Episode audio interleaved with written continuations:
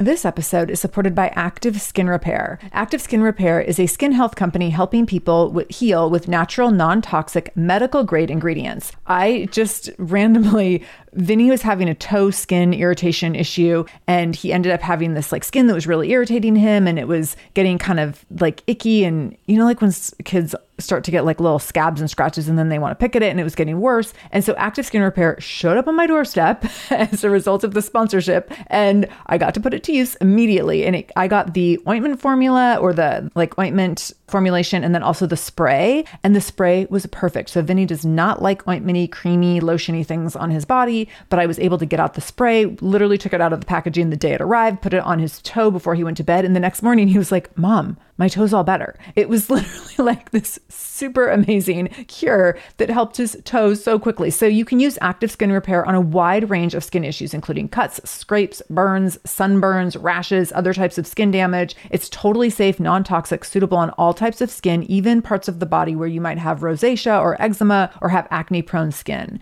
This is also safe for the youngest members of your family up to the oldest. So now you have one simple solution for your family's skin health needs with over 500 500,000 happy customers and thousands of five star reviews and super safe and clean ingredients, active skin repair is something that you want to have on hand for your family. So, to get your own active skin repair, go to activeskinrepair.com to learn more about active skin repair and get 20% off your order when you use the code shameless. That's activeskinrepair.com. Use the code shameless for 20% off your order. activeskinrepair.com, code shameless. This is the Shameless Mom Academy, episode 302 with Nicole Walters. Show notes for this episode, including any links mentioned in the episode, as well as any discount codes from our sponsors, can be found by going to shamelessmom.com and clicking on episode 302. Welcome to the Shameless Mom Academy. I'm your host, Sarah Dean. I'm here to give you and other passionate, driven, unapologetic moms tools, resources, and a little bit of humor to help you lead more positive, powerful, and purposeful lives every damn day. One of the best things about the Shameless Mom Academy is our community, so be sure to join us in our free private Facebook group to connect with other shameless moms just like you. You can find us over at shamelessmom.com forward slash Facebook. All right, let's dive into today's episode.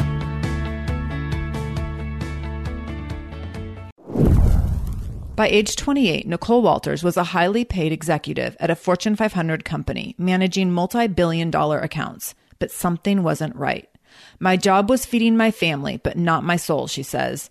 So in the year 2000, Nicole quit her corporate job on public live video, by the way, and opened her own business and product development consulting firm, The Monetized Life. As her audience ramped up, so did her revenue. She made $11,000 in her first three weeks of working with small business clients full time. Now, when she's not hanging out with her husband and their three adopted children, she shares her secret for earning quote unquote passive income with other entrepreneurs through her wildly popular online course, 1K One Day. I teach people how to add commas to their bank account, says Nicole. They learn that they don't have to trade time for money. So I am trying to remember how I found Nicole. I think I stumbled upon her in an Instagram rabbit hole and was immediately sucked into her stories. And I saw her on video and I could not stop watching. She's hilarious and compelling and brilliant and emotional. Like everything I love in a woman, in a shameless mom. And I immediately was like, this mama needs to come on this show like tomorrow.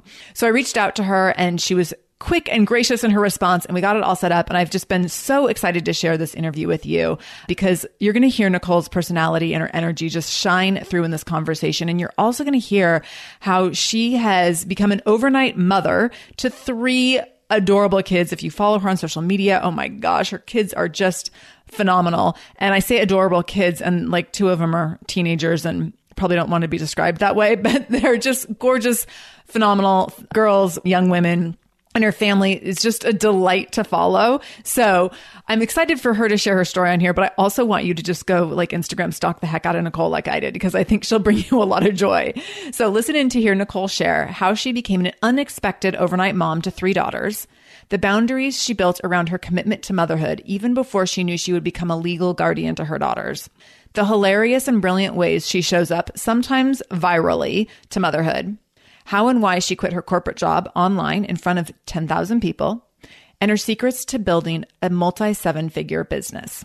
I loved this conversation. I love Nicole's energy. I'm so grateful for her work and the message that she's putting out into the world and everything that she's contributing to help other women and other mamas become more shameless every damn day. So, with all that said, let's dive in with Nicole Walters. Nicole Walters, welcome to the Shameless Mom Academy. I'm so excited to have you here and I cannot wait for this conversation. Oh, it's going to be so much fun. I'm glad I'm here too. It is. So I have to tell you, I love it when I find someone who lives so fully and completely in themselves and shares it so much with the world that they're like just a magnet for energy and like attracting all the right people. And I somehow found you on Instagram. I don't know how, but I do pride myself on being an amazing internet stalker. So I somehow found you and was so drawn to your energy and I was like, how has she not been in my life like for my entire life? So I'm very excited about this. well, look, we're making it right now. Let's look forward. yes, exactly, exactly. This is the beginning of something beautiful. yes, I agree. I agree. So I want to talk a little bit about the dynamics of your personal and professional life beyond your bio and what you're excited about right now. So Halloween was yesterday.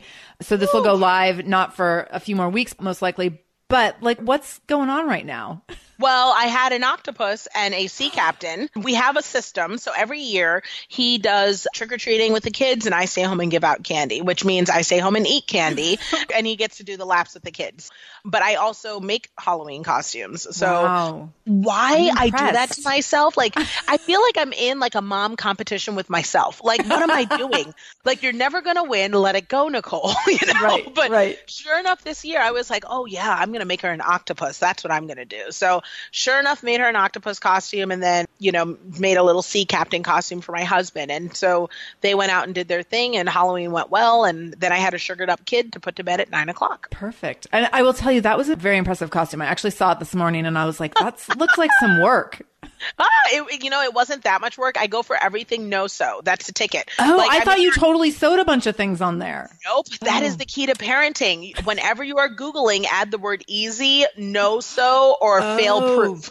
Oh brilliant. So brilliant. So yes. if my son gets the smallest hole in anything, I'm like, oh, well, we have to wait till Lala, who is my mom. I'm like, we have to wait till Lala comes to town to fix that. Cause like I think I do have a needle somewhere, but like I'm pretend I don't because oh, I have literally stapled things together. Like I've been like, oh, this needs hem. Don't worry, where's mom's stapler? Make it work. My husband actually has a sewing kit, and when we were dating, I was like, I think I should be weirded out that you have a sewing kit and I don't. I, am not sure. Our, I'm not sure. Our lives are not together. We are barely ever keeping it together. right, right. So I want to dive into your shameless and unique entrance into motherhood childhood. And I actually, I'll tell you, I have not heard this whole story. I'm sure you've talked about it in a million places, but you have a unique story into how you became a mom. And I'm really excited to hear about it because you like became an overnight mom of three, right? Right. Yes, absolutely. So I have a 19 year old, mm. a 16 year old, and a seven year old. We just had a bunch of birthdays. That's why I'm hesitant. I know my children. so I was like, but sometimes when I'm upset, I don't know their names. Like I scream the other one's name, you know, totally. and I'm like, you know who you are. So get here now. get here now. You know who I'm talking about. But yeah, so gosh, it's been about four years now that I've been a mom. And essentially what happened was we were going to dessert, me and my husband, as you know young married couples without kids and discretionary income and free time tend to do. We were enjoying ourselves. Right. and, Just a uh, last minute dessert date. I know. I'm like, I remember what that was like. Right. so we're going out, you know, just having a little date. And we met this woman on the side of the road and she had a little girl with her about two years old. And they, you know, were panhandling. And it was clear this woman had some struggles, addiction and, you know, some legal things, those sorts of things. And so we struck up a conversation with her. She mentioned that she had two more girls at home.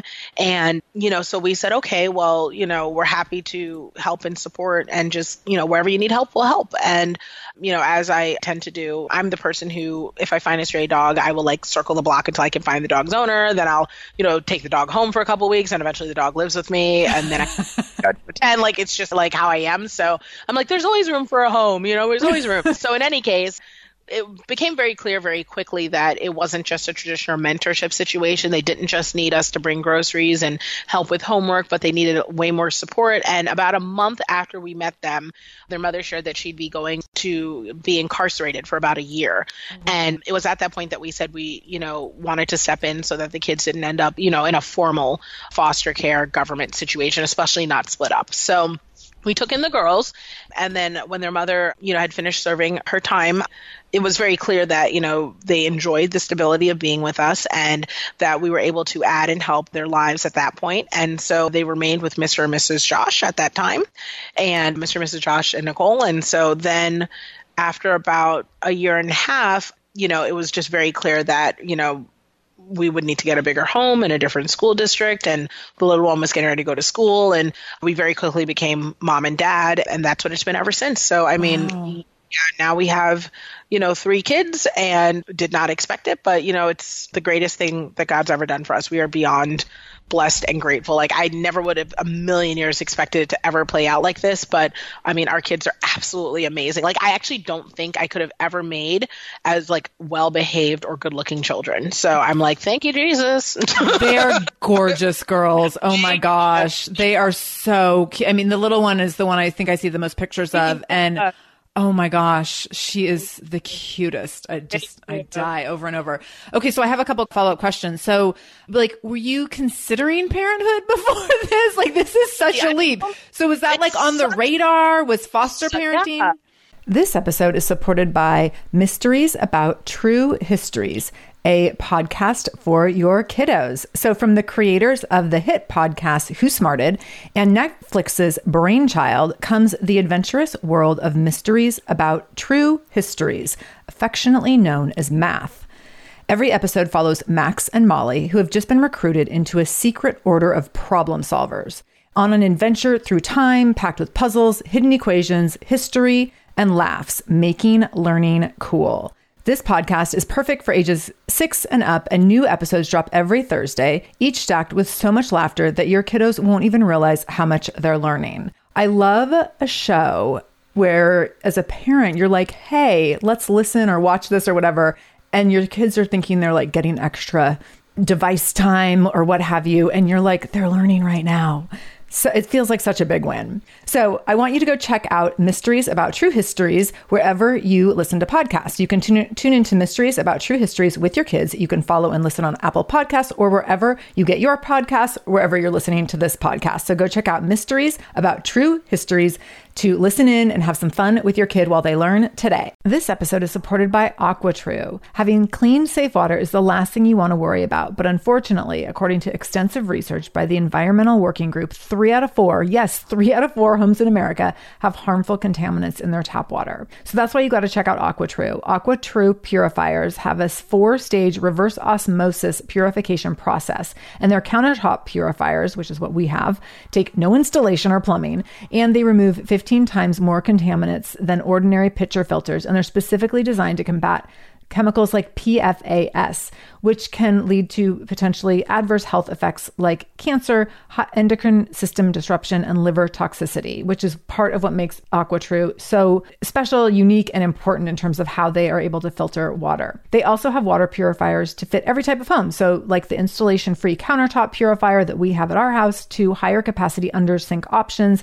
They even have Wi Fi connected purifiers and mineral boost options. So, I'm so excited about our new AquaTru. And here's the thing I swear it's like a gentle reminder to actually drink more water every time you walk into your kitchen. So we are drinking more water now and also more clean water. So more water that is more clean. It feels like a double win. I'm feeling pretty impressed with us. I feel like sink water, tap water becomes invisible at a certain point. And when I see the purifier on my counter, it's like many time a day reminder to like keep drinking, keep drinking. So I want you to check out AquaTru for yourself and for your family. AquaTru comes with a 30 day money back guarantee, and that makes it a great gift as well. Today, my listeners listeners can receive 20% off any AquaTru purifier when you go to aquatru.com. That's A Q U A T R U.com and enter the code shameless at checkout. That's 20% off any AquaTru purifier when you go to aquatru.com and use the code shameless, S H A M E L E S S. AquaTru.com code shameless.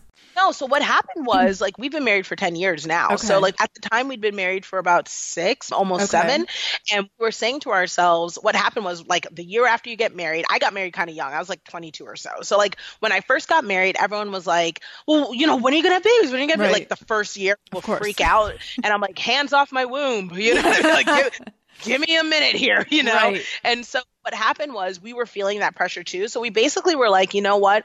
We have some boxes that we want to check off. Like I knew I wanted to start a business at some point. My husband, he's like really into writing. He wants to write a novel. Like we were just like, we have mm-hmm. stuff we want to do and we're having fun. Let's just agree to not even have the baby talk conversation until like 30. You know what I mm-hmm. mean? Like once we hit like 30, we are like, everything should, should, should still operate fine. Yeah. We'll just, we'll just hold off. Right. So we were just going to put it on the back burner. And then we were like, and if at that time God doesn't have it for us, he doesn't have it for us, but we're just not going to even make this pressure. And then what happened was, as soon as we took it off the, our plate, our marriage got better because we were like, we're not even thinking towards Yeah. like, you know, oh, we have to buy a house for a kid or we have to do this for a kid or we have to, like, it wasn't like that. It was like, let's just live our best lives. And then when the time comes, the time comes. And so, I was 28 when I met my kids. so we were supposed to start our family about two years ago, and now, but we already had three kids at that time. So everyone knows that kids are like the best birth control. You know, once you have mm-hmm. kids, you're like, oh man, do we really need to do this again? Yeah. You know, and and I got them in all the different stages. So yeah. toddler, we had a high schooler and a middle schooler. So when you have three girls in all stages, you're pretty much like, I feel like I'm really good at this and I don't need to do this anymore. yeah, like yeah, I totally see how you're like we've checked all the boxes here, which th- totally makes sense. So tell me with their biological mom, like there must have been a point at which you recognize that this could potentially be a forever thing. Were you always on board for like if this is forever, I'm in? And with that, was there a point where you were like, what if this ends and how do we go back? Sure, sure. So, I mean, I think that, well, my personality, my core personality is like, I like to see things to completion. I'm a finisher, right? So, I don't go into anything halfway. And, you know, this has helped me, it has hurt me, you know, it's just how I am. So, with our girls, the way that we've always approached it in our family and the way my husband and I kind of saw it as we were doing it was we'll always do whatever's next and we won't step back if we don't have to. Because mm-hmm. one of the things that people like people always have a you know a heart to serve and they'll want to be foster parents or they'll want to like mentor things like that. But the thing is with a lot of kids who are dealing with struggles you know whether it's poverty or addiction or family issues they get used to people coming and going out of their lives pretty frequently. There's no lack of like services. There's lack of consistency. So for us the big thing was hey if we're going to do this we're not going to back out of these kids lives. That's like the thing we're not okay with. So since we knew that that was going to be the case we were like every time there was a stage where it looked like we needed to be committed a little more, we kind of sit down and look at each other and say, okay, so, you know, the kids are here every single day after school, and then we're, you know, feeding them dinner and doing their homework, and then we're running them back home, and then I'm picking them up and taking them to school every day, then I'm picking them up after school. I was like, they're spending so much time here. Maybe it would make sense if maybe Monday through Friday they stayed with us, and then on the mm. weekends they went home. And so it wasn't so much of a, you know, like this after their mother wasn't incarcerated, it just wasn't so much of a, okay, we're going to be their parents. It just was, they built that consistency of living with us that going back to it, the, you know, chaos of their previous life, it just didn't work, you know? And so, yeah. and we'd already, I mean, like once you own like a potty seat, you know, you're keeping the kid, you know what I mean? Like that's just kind of how that works, you know? So, I mean, we'd already had all the things. So it was like, all right, let's just see if we can make this thing work. And then when it comes to their mom and worrying about whether or not, you know, that's ever going to change, I mean, she's still in our lives, you know, so that's the first part of it. She's still in our lives. And in the beginning, we encouraged her to feel like it was co-parenting. So we would always include her in events and we would you know pick her up and have her do visits you know as was appropriate. You know we do have some ground rule arrangements around like her health and well-being that are mm-hmm. required for her to be around the kids you know and then we're always with them. But her mom is definitely part of their lives and we still you know do phone calls and we share photos and things like that. But really their mother was very much a part of the process the entire way. And we always kind of asked her we said hey this is kind of the thing we think makes sense for the next step. How do you feel about it? And if not you know what would make you feel okay? Because these are the things that we think make a lot of sense for you know your kids well-being. And while we may not agree with some of her life choices we definitely celebrate and respect her as someone who's made I imagine as, you know, I'm not a biological mom, but if I love my kids 99.9% and a biological mom loves them 100, you know, mm-hmm. I can't imagine that no matter what her mental health or physical state is, that any of this would be easy for her, you know. Right. So I definitely celebrate her as somebody who's been able to make those tough calls and still try to choose what's right for her kids despite what she may feel like she wants to do. So yeah, she's still in our life and we don't worry about I mean we have paperwork and things like we are their legal parent. And that was all done willingly and everything was kind of a mutual thing. So she's still in our life and it doesn't feel like we're mom and dad. And if you ask our little one you know she's doubly lucky because she has two moms and two dads two dogs and two houses and two of everything you know. And so you know she's got a mom and she's got a mommy. She's got a dad and she's got a daddy you know. And like i spoke with her teacher she's in the first grade her teacher said that she explained to her teacher that sometimes mommy and daddies can't take care of their little ones. So if they're lucky, they get someone who can help them. And then if you're really lucky, you get to have an extra mom and dad. And so that's how she thinks of it. And that's good enough for us. oh, that's so awesome. I've had a lot of conversations with moms, and I firmly believe families can be made in so many different ways. And I also think that we should really, really celebrate how mm-hmm. families can be made in so many different ways. Right. And so I love that verbiage around it. And I like applaud you and her biological mom being able to frame it in a way that makes it easy and I don't know if easy is the right word, comfortable at least. Yeah, comfortable, comfortable, and yeah. clear and simple because then like you can take the thing that could be the hardest, most uncomfortable thing in her life and mm-hmm. you've like destigmatized it for her. You've made it so like no one can ever make fun of her or like that can't ever be her Achilles heel because you've Right. already helped her own it. Definitely. Thank you for that. Yeah, there are other things that'll be hard, you know, mm-hmm. because when you come from a background like that one, there are things that we'll have to explain when she'll be able to understand the context of them more, you know, challenges that her mom faced and, you know, what exactly was hard for her to that Yeah. she needed help, you know, but you know, we'll cross that bridge when we get there. It's just important that she knows that she's safe and loved and wanted and worthy. And I think that what's awesome about our relationship with her, you know, biological mother is that we all are invested in making sure that is the case. Yeah. So all of our girls, you know, feel that, know that, and we're just grateful to be part of this whole thing. Like I don't think I could ever have asked for anything more. Yeah. With the older two girls, because mm-hmm. I would imagine that transition for them was a lot different than a two year old making that oh, transition. Oh, yeah. So can you speak to that a little bit? Sure, yeah. So it was definitely different with our older girls because they'd obviously seen more, experienced more, were more rooted, you know, in their previous lives than a mm-hmm. younger one. Our younger one came, she literally has no recollection of living in her previous house. Like we've always been around to her. Right. But our older ones, it was definitely difficult. So it was the most challenging for our eldest one because she came in and after years of sort of being the adult in the house, if you will, you know, 14, you know, 13, really being in charge of making decisions and making sure her other two sisters were okay. She was finally in a position where, you know, she wasn't in charge. And that's a good thing and a not good thing, you know, sometimes, you know. Mm-hmm. And for her, that was probably the biggest challenge, recognizing that she's loved and supported and wanted and desired and worthy. And then also, I think about all the time, like she just had so much thrown at her, you know, good things, but it's just a lot to take in, you know. Yeah. So, like, things like, you know, mm-hmm. I don't have to worry about food, and that is not a constant struggle. And, you know, I went from worrying about simple Maslow's, you know, hierarchy of needs like food, shelter, water, well being, safety to only worrying about school.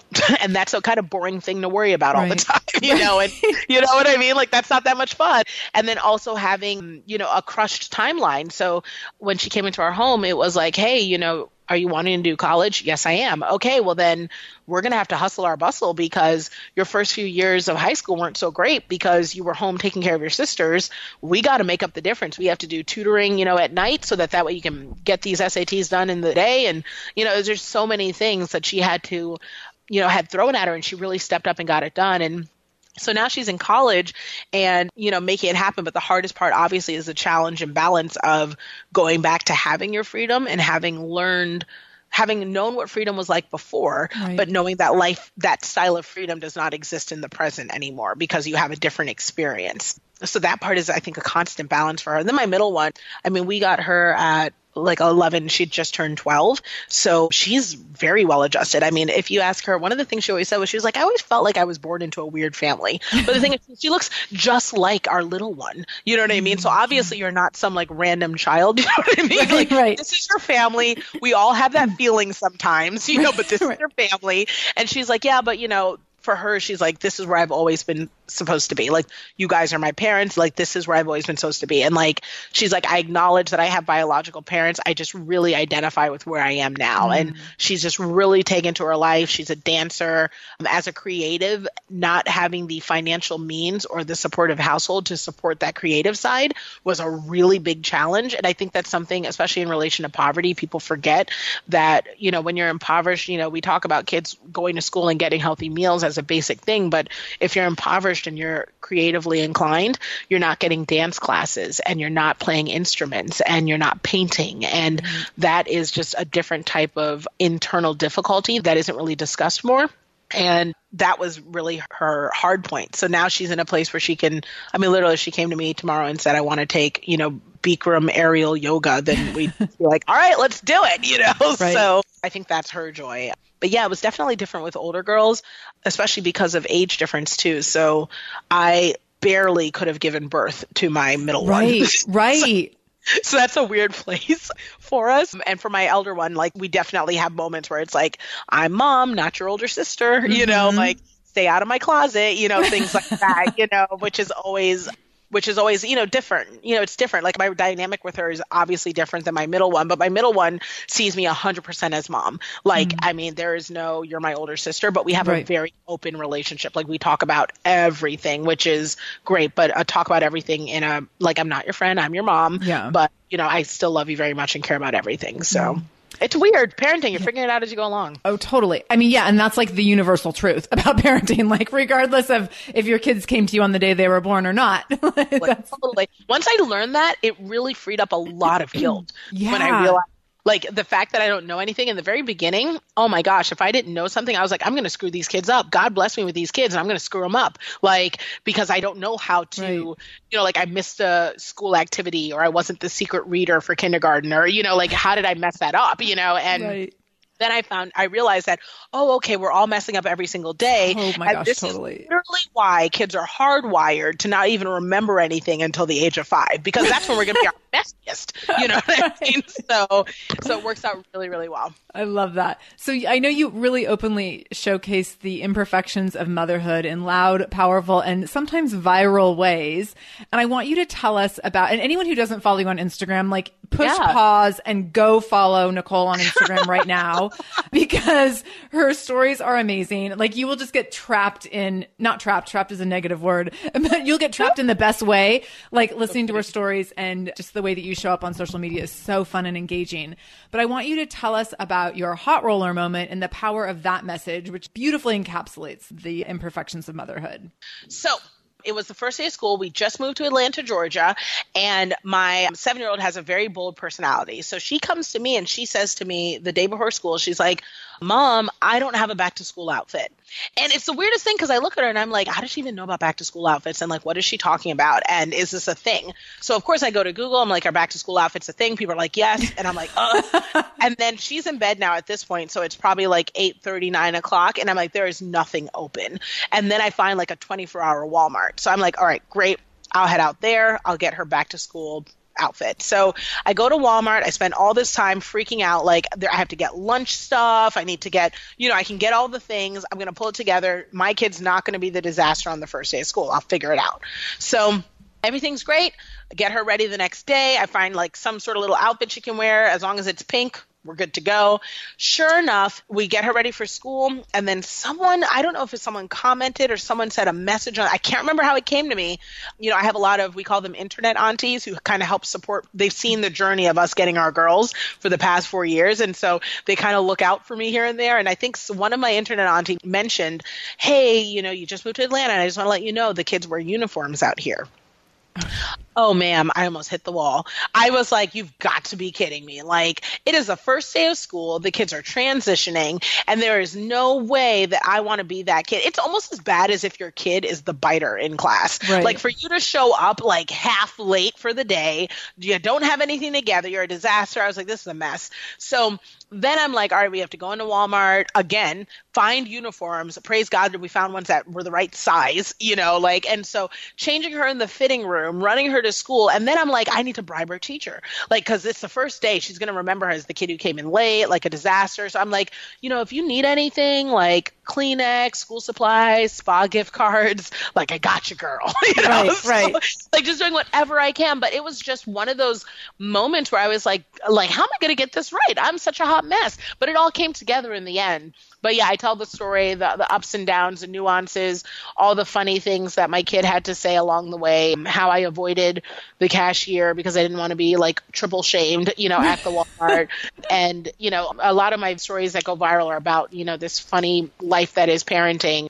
And I think that one has like a million views or something Right. like that. So and you're living it out loud and i think that like the most powerful thing that we can do is own the mess that is motherhood in like loud ways because then it gives everyone else permission to not be perfect absolutely. And we're not, you know what I mean? And we're not. like that's never the goal It's never the goal. And it just blows my mind because you'll see these people on social media and these like curated photos with perfect lighting of these moms that have already gotten their post baby bodies back. And like they're looking so amazing. They're wearing yoga gear. They're balancing their kid on their back. Their kid's giggling. And I'm just like, you know what? Like, I'm a disaster. I have peanut butter in my hair. I don't know how it got there, you know, like, and, and I'm certain that most of you guys are like me too. And somehow there's peanut butter in my hair and I feel guilty. That's the other part. Like, I feel guilty somehow. Like, how is this a thing, you know? And I think that just kind of allowing ourselves to grant ourselves some grace and know that we're not going to be all the things and have it all figured out is just so, so key. And I like sharing that message. Yeah, yeah, no, I think it's a really important message. I also want to talk about one of the other things, and I think this was another one of your one. I was going to say your viral situations, but one of your other viral videos. yeah. Your oldest daughter had gone to college, and this speaks to what you were referencing before in her journey as a child who had to grow up really early. So she went to college and kind of disappeared. Mhm, yeah, a little bit. Yeah. And I want you to tell the story of her disappearing, you going to find her, and also speak to like how that ties into where she was in her journey, kind of having the experience of having had two families with very different sets of circumstances. Yeah, absolutely. So in her previous life, she definitely had parents that kind of were like, come and go as you please and don't really, you know, distract us with your needs and things like that. And, you know, when after living with us for four years, then going off to college, you know, it really was a situation where I was like, oh, I get my freedom again, you know, and I get to kind of go back to what I know. But her previous interaction and experience with that freedom wasn't one where it involved structure and it wasn't one that involved, you know, we'd provided structure for her after the fact. So what happened when she went to college and it was like in the first three days and we just like did not hear from her like at all. I mean, she just totally ghosted us. And it was one of those things where it's like, one, I'm paying your tuition, which means ghosting is not permitted, right? Like that's not an option. Doesn't mean I need to hear from you every five seconds, but it does mean that we aren't believers in out of sight, out of mind. You know what I mean? Like just because we can't see you doesn't mean we've stopped caring. It doesn't mean that we stop being invested in what's happening with you. Like you're going to talk to us. So that I felt the need to remind her that in a way she wouldn't forget. So we're entrepreneurs, me and my husband. So we took the day off and we just drove up there and, you know, we found her on campus and we were like, hello, surprise. We love you. We're What here. every new college student wants is an unannounced visit from And their parents. parents just let her know like hey we're here we exist and we're so excited to see you and i mean the thing is our kids really get us so she got a really good laugh out of it and you know she understands that like that is how we like lovingly remind her of how much we you know care but it also is one of those things where it was like yeah you know I understand that it was different for you before, but we are invested in every single interview. Every single part of you matters to us. Everything that you're doing, everything you're going through. And I think that that was a good message to send. Absolutely. I think that's such a powerful way to show your kids that you will show up for them no matter what. And obviously, you know, there was some special circumstances around this situation from a child who had come from such an independent place to have that reminder that like we're here for you no matter what and like you we're not letting you off the hook that easy. But I think that this also applies to other parenting relationships. And, you know, I don't think it only applies to kids who maybe have had a, an extreme form of independence earlier in life. I think that to continue to show your kids that you're going to show up for them no matter what and that you're going to care for them so unconditionally, I think is really powerful. And I think that sometimes as our kids get older, we let ourselves off the hook a little bit with that and maybe out of convenience and maybe out of like we want to give them independence and space and let them grow but I also really appreciate the message around like we're still here, we're still connected. You can't escape us for better or for worse. Like not that easy, right? Not right. Super, super important. So I know that you own your gifts and you're not shy about building a stage to showcase your strengths, which I think is so important. And I think that that's something that a lot of women don't embrace the courage to do. So I want to know when you realized that you wanted to build a life based on your gifts. You are someone who really clearly lives in your zone of genius. And I get the sense from hearing you in other conversations and interviews via my internet stalking that, that, that was not the life that your parents prescribed to you. Right. And so this was something that you had to like be really conscientious of. Like, you know, I was told, raised believing that a different route was the best route, correct route and right route to go. And then you decided to take a really sharp turn and embrace your gifts. Can you talk about that? This episode is supported by a podcast I want to share with you called Understood Explains. So this is, show is about navigating ADHD, dyslexia, and other learning and thinking differences, which can be so confusing. And so every uh, season of the show is around a different theme. So there's a season on special education, there's a season on ADHD diagnosis for adults, and the current season is all about IEPs. I love this podcast because the episodes are 10 to 15 minutes long. So if you are short on time or short on focus, you can take this content in super quickly, easily. It's very digestible. And the show is hosted by teacher and special education expert Juliana Urtubey. So Juliana talks all about how to navigate educational plans, IEPs, she talks about the differences between IEPs and 504 plans. She really breaks things down in a really clear and simple way so that you have some of those questions that you might be thinking around like, does this pertain to my child? Is this something I need to be looking into? Like, where do we go from here? Where do I go if I have questions? Juliana has you covered. She explains so many different things and so many different little pieces and nuance of IEPs and special education and different things on Understood Explains. So I want you to go check it out wherever you're listening to this podcast. You can go listen to Understood Explains. Just go into your podcast app, do a search for Understood Explains, and it will pop right up. Click on it, pick your episode, and get the answers that you've been looking for and the support that you need around different learning differences and differences in school. No one told us the truth about parenthood. Why? This is the podcast everyone needed before they had kids because now that those little ones are here, whew, there is a lot to unpack. I'm Rachel Shepardota, and I am your host for the podcast No One Told Us, where we tell the truth about parenting and let you in on all the stuff you really should have known about before having kids. I am the founder of Hey Sleepy Baby, but this podcast is so much more than sleep. We'll be diving into all the topics that you really care about and need to know while you do your best job raising those adorable tiny humans. Our goal is to just make you feel less alone and less overwhelmed. There are so many things that no one tells us before becoming a parent, and I think that we should really pull back the curtain on becoming a first time or second time mom or dad to share the good, the bad, and the ugly.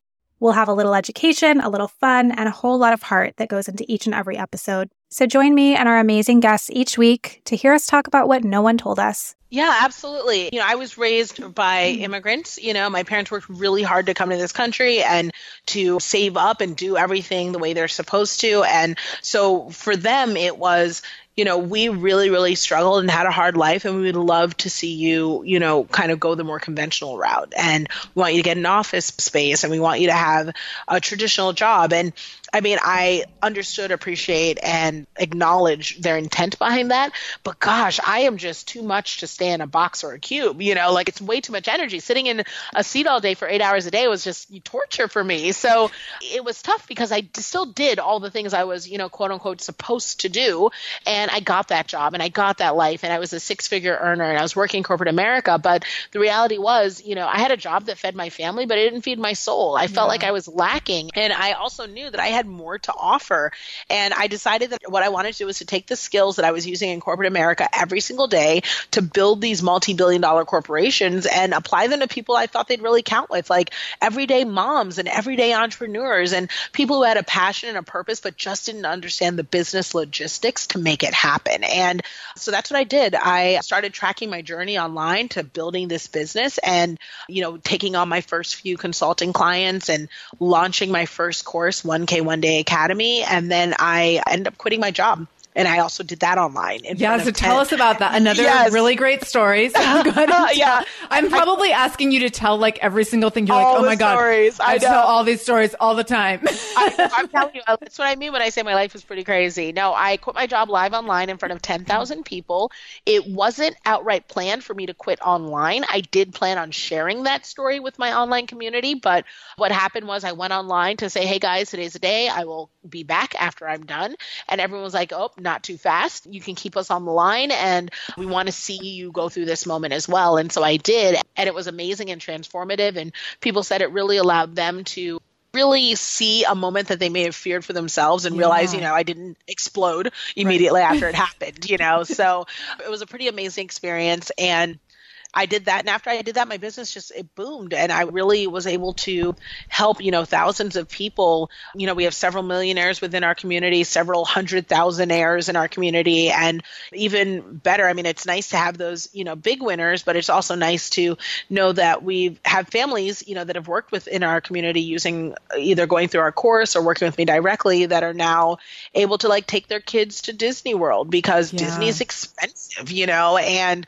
being able to, you know, we have people who've retired their husbands or people who are able to say, you know, we can pay for private school. And it's just these are the things that really matter. Sometimes it's about taking that side hustle, getting it to make, you know, some really reasonable coin, extra cash, so that that way you're able to take some breathing room in your life, you know, and plan for bigger things. It's not always about quitting everything live online and having, you know, your own fancy pants business. Sometimes it's just about being able to enjoy the better things in life. And I think that what's great is I'm able to do that for people every single day. And that's exactly where I'm supposed to be.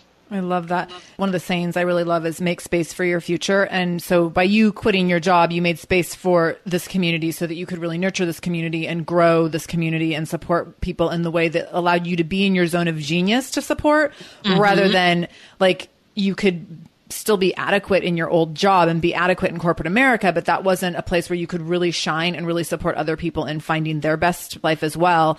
And I think that when we make space for our future, that's where things really start to grow in ways that we could never have imagined beforehand, which can be uncomfortable and scary for sure, but can also be tremendously, you know, profoundly life changing.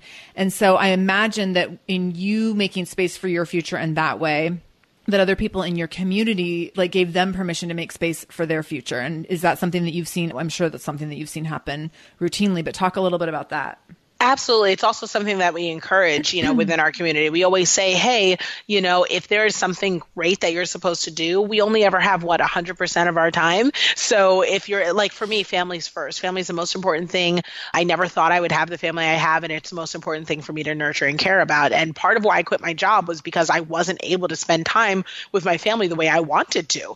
And so I needed to create space and my family was my new future. So where I had this amazing corporate job that had me on planes and traveling and doing all these cool things. At the end of the day, I wanted to make sure that if, you know, my four year old at the time needed me to spend more time with her, I wanted to be able to do that. And that was my priority. And especially getting my girls the way that I did, it's like I missed so much already that I want to be here for the rest of it. So, totally, totally. you know, it was my future in my context wasn't necessarily a future in business so much as it was a future with my family. And what happened there was I ended up making space within my business so that that way I was able to do that. So mm-hmm. yeah, you got you you've just got to decide what your priorities are and then go for them. Right. What have been the best surprises and the biggest challenges since you took this leap and decided to jump into your zone of genius? Oh my gosh, the best surprise has been how much fun it is and like the wins are so much bigger than I ever could have imagined. Like every day comes with something like new and exciting and totally different from what I thought it would be you don't know what you don't know, you right. know. So it's like I had an idea of what I was getting into, but boy, did I have no idea what I was getting into. so, you know, that's the really big surprise and the fun of it all. And I would say the biggest shocker has been much like parenting, you know, I have this is my business baby and I don't always know what I'm doing. And there are days where I really have to separate, you know, my emotions around whether or not I mm-hmm. know what I'm doing and what I'm getting and not beat myself up for feeling like I should have it all figured out and realize that no one has it all figured out and it's okay to make mistakes and just grant yourself grace within your business and totally. you can't be all the things for all the people all the time. And so that's been sort of another learning lesson I've had to apply. Yeah, and that makes makes so much sense. And I think that I actually was just having this conversation in another interview earlier today that we often think that everyone else has it all figured out and that people are doing things in a really linear way, like that people know what steps one through 20 to success are. And they're right. just like working their way like, oh, so and so's on step 13 and tomorrow they're going to be on step 14. Like, like there's this really clear path, but like, I'll just assume like everyone else has that figured out, but I haven't figured it out yet. So I don't even know what my steps are. Right, but like right. someday I'll get the blueprint in the mail, right? Right. And I so appreciate when people recognize like, I'm kind of making it up as I go along. Totally. I'm just taking things as they come. I'm just doing the next right best thing. And that's, that's the right. best I can do. And that's fine. That's right. That's right. Like, and I can't say enough. Grant yourself some grace as you go. Yeah. You will always drop a ball. Like, right. you'll always feel like you could have been home a little bit more. You right. could have been in your business a little bit more. You could have eaten a little better. You could have worked out a little more. I mean, at the end of the day, when are you going to stop beating yourself up and just start enjoying the life that you have? Right. I would imagine Oprah went through the same thing. Like, and she oh, probably oh, sure. still is. Like, it's always just looking at what's in front of you and making decisions around that and thinking about the direction that you want to be going, but not ever really knowing where you're going to end up. Totally. I imagine it's even worse for her because with us, mm. like, I mean, how many places could we be at any given time, right? And how important right. are those places? Our family being the most important one. Outside of that, like, oh, I could be at work more. Oh, I could be at the gym more. Sure. But Oprah, it's like, I could be in like Kenya digging wells. I could be, you know, at some political rally doing something there. Right. I could be running know, for uh, president. I could be running for president. I could be, you know, at my Weight Watchers. I mean, she literally all the places are of like huge magnitude. You know, right, so it's right. like I could only imagine what it feels like. You know, like when she feels like she dropped the ball. You know, right. so Right. Now I no longer feel like I want to be Oprah anymore. Now that we've yes. framed it that way, I'm like, that sounds really stressful. I don't need to desire that any longer. I know. New levels, new devils. I'll take what's meant for me. totally. Totally. Can you speak to how you support other women in starting side hustles and building businesses that are in alignment with their gifts as you've done? Absolutely. So my biggest thing that I do is I help these women understand that the same tricks they're using in the corporate boardroom also need to apply to your business. It helps yeah. if you have a roadmap and a strategy that will get you where you need to go, but you also don't have to compromise what matters to you most. And for me, I never want to feel like I have to choose between my kids and my business. And one thing my kids understand is even though I'm spending a lot of time, you know, building and growing and investing, they also know at a drop of a hat I will drop everything. I mean, mm-hmm. if they mm. need anything, I will stop and I will be by their side. They come first. And I help people build businesses that look just like that. So it's important for them to be able to still be with their family, but then I also make sure that their business is profitable. And a lot of people don't realize is we take something that we love doing, but we won't allow ourselves to get paid for it. And whenever that happens, we actually are sacrificing that secondary part that's so important to us, which is our family. So it's really important to get paid well for what you love, that side hustle, so that that way you can be where you want to be, which is with your family. Definitely, definitely. How would you say your evolution in motherhood has paralleled or intersected with your professional evolution? So it's happened at the same time. Yeah. And it's allowed me to, what's interesting was I quit my job maybe probably like nine months after getting my girls full time. So that was crazy because I gave up a six figure salary and gratefully stepped into a multi seven figure one. But it's one of those things where I didn't know that's how it was going to play out at all. Right. But my girls are my greatest gift to me because they don't realize that when I look at them, I see resilience and strength and I see zero excuses. Mm-hmm. And there's nothing that I am faced with every day that is anything like what they have survived. And so it allows me to be able to, you know, let these two things intersect, but also let them both inspire each other. I think that's so important. And I want to just step back because you said this really quickly and I want to make sure everyone caught this that you walked away from a multiple six figure income to go out on your own and now you have a multiple seven figure business. Correct. And I would imagine that on the day that you quit your job online in front of thousands of people, you didn't feel super confident that like I'm doing this oh, so I can go build no. the multi seven figure business. Oh yeah, no goodness no. I mean actually I was looking to replace half of my salary because we'd calculated everything and it was very clear that if I'd at least made half of it, I could stay home okay. and I'd still be enough for us to keep our life, not change it, not move it, not improve it, but keep our life. And my priority was my time availability for my children. So yeah. when I made that space, you know, I was truly able to really invest my time wisely and grow and build. And, but if I hadn't made that leap, nothing would have ever happened. Nothing exactly. would have changed. Exactly. So what are a couple of the secrets then to going from building something that, like you said, you wanted to, you know, get half of your salary that you had previously had and to going from that being the goal to multiple seven figures. Give us a couple secrets that you would recommend or ask people to hold on to as we all try to go after that. Sure, sure. So the biggest secret, the biggest thing that I think is that a lot of people don't think about is we often think of it as quitting your job and moving mm-hmm. on to something new. And I'm a big believer in hiring yourself. So what that looks like is take the time now to build a place for you to go. It makes the leap a lot less scary if you have a vision of where you're going. If you are taking, you know, 30 minutes a day to really start charting out a place to go, then you're just hiring yourself and you're just making yourself your boss. And when I built that way, the whole time I was working, the last couple months, I started building a place to go. I took on my first few clients and yes, I was a little tired and yes, I was a little taxed, but when that quit day came, well, guess what? I had a whole new schedule and it was awesome and my boss was the greatest boss I ever could have had. So, you know, that's really what I recommend to people is, you know, looking at it less like, oh my gosh, I want to get to this quit day and looking at it more like, hey, I need to hire myself. Yes, I totally agree. I had a gym and I had been in the fitness industry for 16 years. I sold that. Wow. I went full time into the podcast. Awesome. And I, similarly to you, I was like kind of building one thing as I was anticipating leaving the other. And absolutely like what's hilarious, and you might have had something like this too, as I thought, you know, because I was doing these two things together, I was running the gym full time, I was building the podcast, which felt practically full time at the time. So I thought, well, as soon as I sell this gym, like this is how I'm, Right. this is me making space for my future, right? Like I'm going to sell the gym, make space for my future. And then I won't have to work so much and this will be so great. And I remember like the week after the gym had sold and my husband was like, yeah, so do you feel like you have more time? I'm like, no, but maybe next week I will. Well, now Yeah, it's been like six months and I'm like, nope, still don't have more time. like, but Right. it was because I hired myself in a new role and I take it really seriously and I want it to go somewhere really big. And so it doesn't feel like I don't feel, you know, resentful that it's taking as much time as it's taking. But I was laughing because I was like, oh, I thought I made so much space for this that like I'd be able to take some naps. Nope.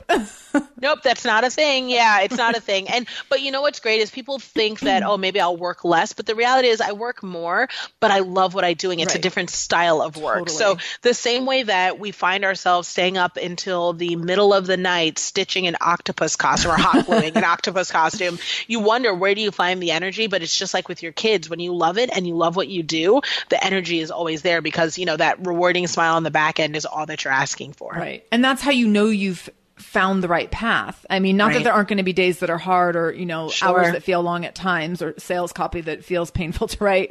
Right. But, but I mean, like, that's where you know, like, I was so conscientious about that when I decided to start the podcast was I was only going to build a show around conversations that I want to be having like for as long as I can imagine. And that's why I didn't Sure. build a podcast around fitness, Fitness. and health and wellness mm-hmm. because I was like, I've kind of done talking about that. Sure. No, and that makes sense. You know, I think that being honest to who you are and where you are currently is essential to making sure that you build a business you like. Oftentimes, uh, have clients that'll build a business and they'll say, "Well, this is what I think I can do that'll make me money," and I'm like, "But is it what you love to do? Right. That's what really matters." So important. Such an important distinction. Okay, so final question. I want to know in what I mean you've given us some great examples already, but I want to know in what ways you are a shameless mom. Oh my gosh, I'm definitely pretty shameless about sharing my hot mess. That's the thing. It's just kind of I recognize and acknowledge that I'm new to this and I'm not afraid to ask for help.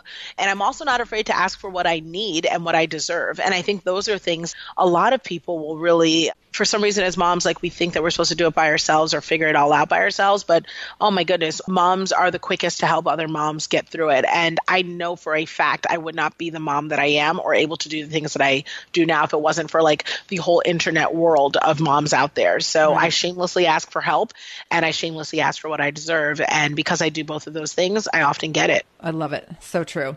Okay, so I want you to tell us where we can find you because I want everyone to go follow you on social media and connect with you in your business and all those kinds of good things.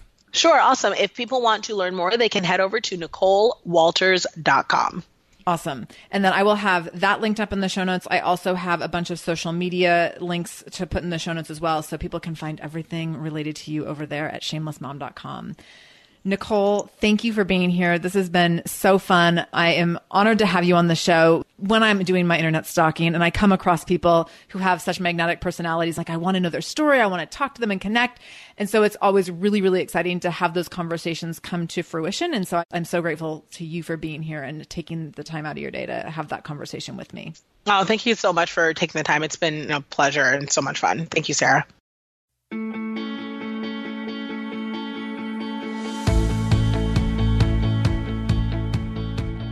Thank you so much for joining me in the Shameless Mom Academy today. I really, really appreciate you being here, and I hope you learned something new. As always, this conversation will be continued over in our free private Facebook group. You can join that group by going to shamelessmom.com forward slash Facebook to connect with other shameless moms just like you. Additionally, if this is your first time listening to the show, know that we are here every Monday and Wednesday with a brand new episode. So make sure you subscribe. Go to whatever podcast app you use and subscribe to the show so you never miss an episode. You can do that directly if you go to shamelessmom.com forward slash review. That will put you in Apple Podcasts where you can click on the subscribe button and you can also leave a review. If you scroll down a little bit, you can leave a five star review. You can write a few sentences letting me know what you thought about the show. If you let me know how the show has impacted you in becoming a more shameless mom, you might be nominated to be Shameless Mom of the Week. Also, please share this episode. My goal is to help more mamas be more shameless every damn day. So please do share this episode. You can take a screenshot of the episode on your phone and then share it out on social media Tag me at the Shameless Mom Academy on Facebook or Instagram. I'm quick to reply and eager to send you Facebook love and love to be connected to all of you. So, again, thank you for being here. I can't wait to be back here again with you in just a couple days. And until then, no matter what you do today, make sure you do it shamelessly.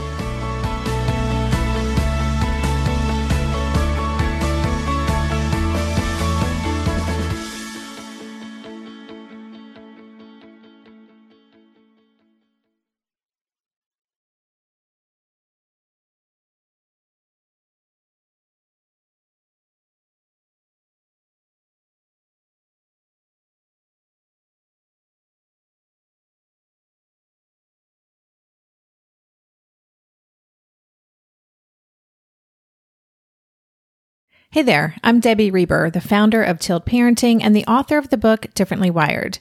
The mission of Tilt is to change the way neurodivergence, whether that's having a learning disability, having ADHD, being gifted, autistic, or some combination of all of the above, is perceived and experienced so differently wired kids and the parents like us raising them can truly thrive.